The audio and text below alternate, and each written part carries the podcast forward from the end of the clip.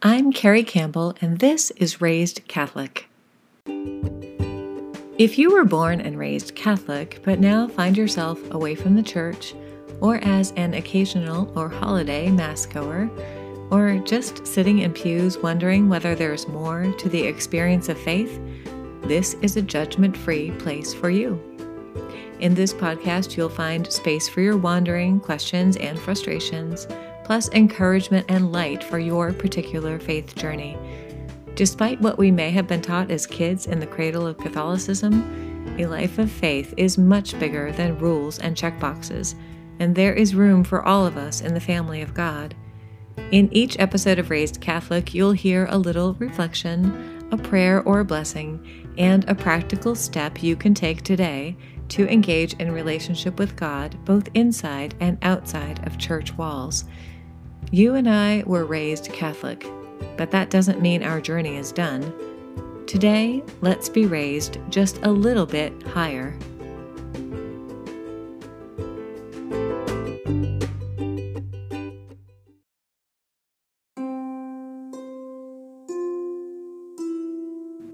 Today is episode 46 Run Your Race. Well, hi, friends. In the last few months, I've started running again. The first time I started running was at age 41 in the wake of my mother's death. My sister was training for 5K to benefit ovarian cancer research, and when she asked my running teenagers to participate, she added, and maybe you could do it too.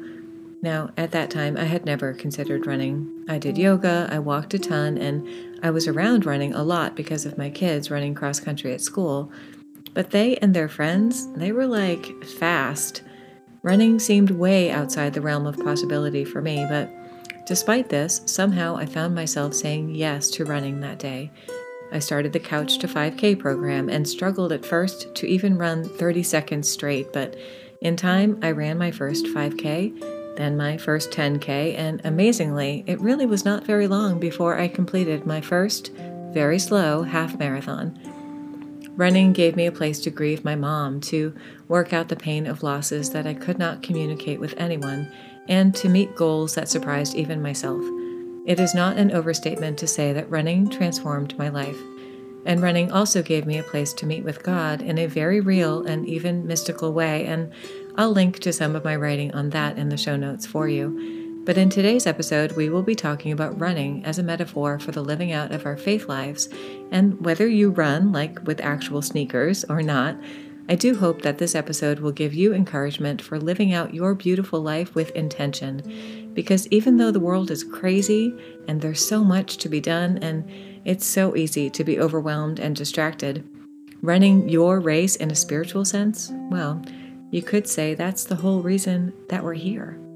There are many references to running in the Bible, but in his writings, the Apostle Paul most commonly used running as a metaphor for the spiritual life. In the first letter to the Corinthians, he entreats them not to walk or meander or jog through life, but to run hard. Paul says, Do you not know that in a race all the runners run, but only one gets the prize? Run in such a way as to get the prize. Everyone who competes in the games goes into strict training. They do it to get a crown that will not last, but we do it to get a crown that will last forever. Therefore, I do not run like someone running aimlessly. I do not fight like a boxer beating the air. And in his letter to the Hebrews, he tells them not to be distracted and to keep going. Here, Paul writes, Therefore, since we are surrounded by such a great cloud of witnesses, let us throw off everything that hinders and the sin that so easily entangles and let us run with perseverance the race marked out for us. Well, friend, there's a lot there. First off, there is a race marked out for us individually. I really believe that. Each of us has unique challenges and gifts which make our race a solitary pursuit that is ours alone. And you may have companions or even competitors on your course, but in the end, one can only run her own race. As in real life running, there is coaching and advice that's available, thank goodness. We can consult books and experts, but your training, your time, your intention and preparation, these are all interior and self oriented decisions and actions. It's up to you how you will run in your body, and your results are your own, not your priest or your spouse, not your sweet grandmother who ran her own race of faith years ago. You. And does that seem overwhelming today, friend? Gosh, I hope not. When running a long race like life, speed is not the goal. Rather, it's intentionality and time that leads to endurance that results eventually in efficiency and speed. As a runner, the decision to put on your sneakers and run is the hardest of the choices you'll make. And the decision to authentically engage in relationship with God is the same. It starts with a choice. When we make the choice to orient ourselves toward Him, it's the biggest step we can make, and He will help us to do the rest, I promise.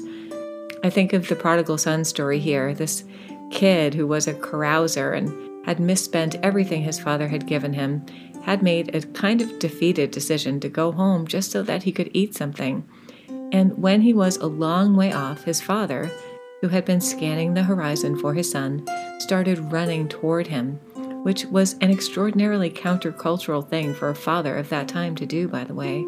It would have been thought utterly undignified and even degrading for a father to move toward a child in that way.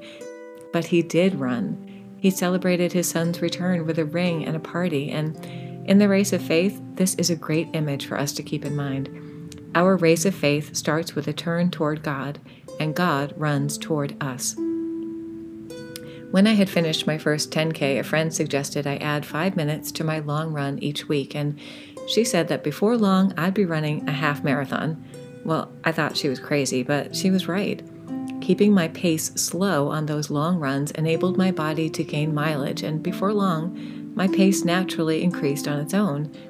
In the spiritual life, training can feel similarly clumsy, but putting in the time with God consistently will reap benefits.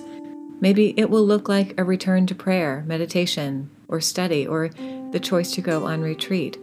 What once feels unfamiliar, scary, or like effort and drudgery and even frustration in a prayer practice can come to feel as natural as breathing, as putting one foot in front of the other. When we decide to run our life of faith, it is amazing how far we can go.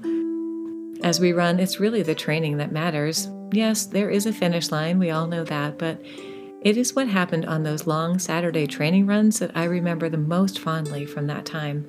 That's when the work got done, when I was working through each mile on my own. That's the part that was the most fruitful because the end can be wonderful. I had sweet family and friends cheering for me at the end of my first half marathon on a freezing cold day, and I'll never forget it. It was awesome. But the end is a moment, and the race is long. We all know there's a goal up ahead, or at least I hope we know. It can be easy to forget there's an end to all of this for each one of us, and hopefully people cheering us on at that very sacred time. But being present with each step along the journey and orienting ourselves toward a goal is where the work is done. It's where we grow, and it's where the joy is found too.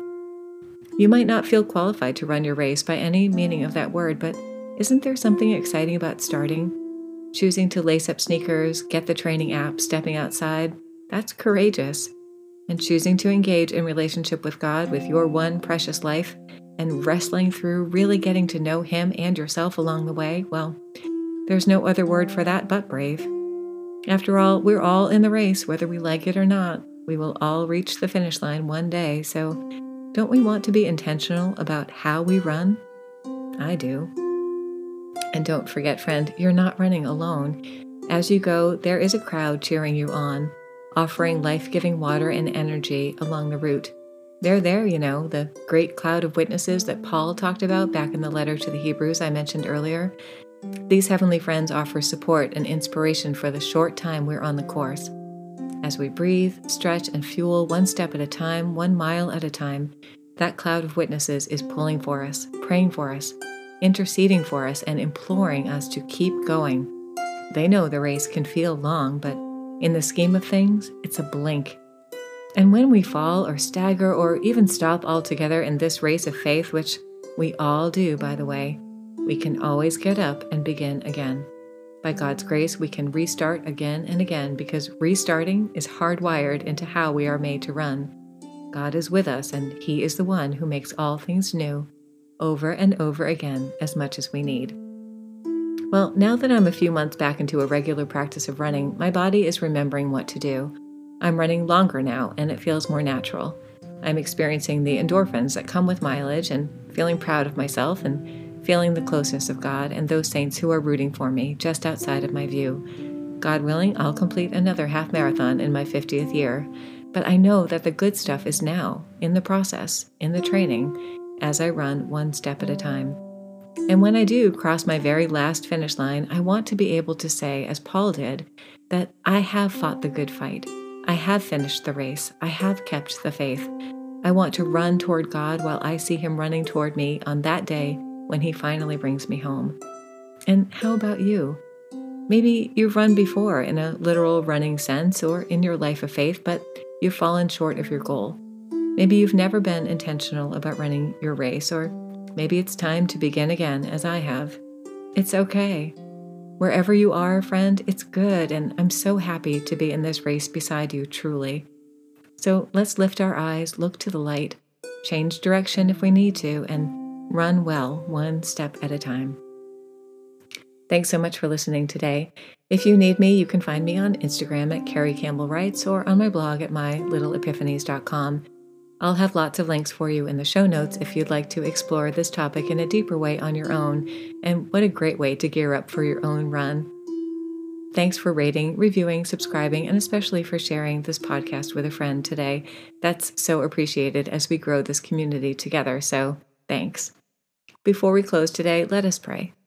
In the name of the Father, and of the Son, and of the Holy Spirit, amen. God, we want to run our race well.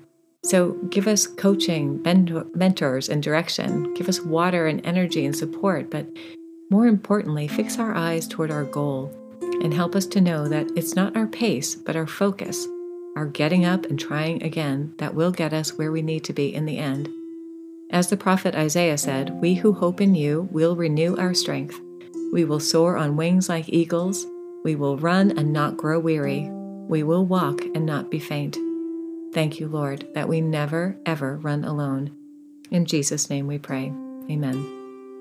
Well, thanks so much for listening, friend, and I'll see you next time.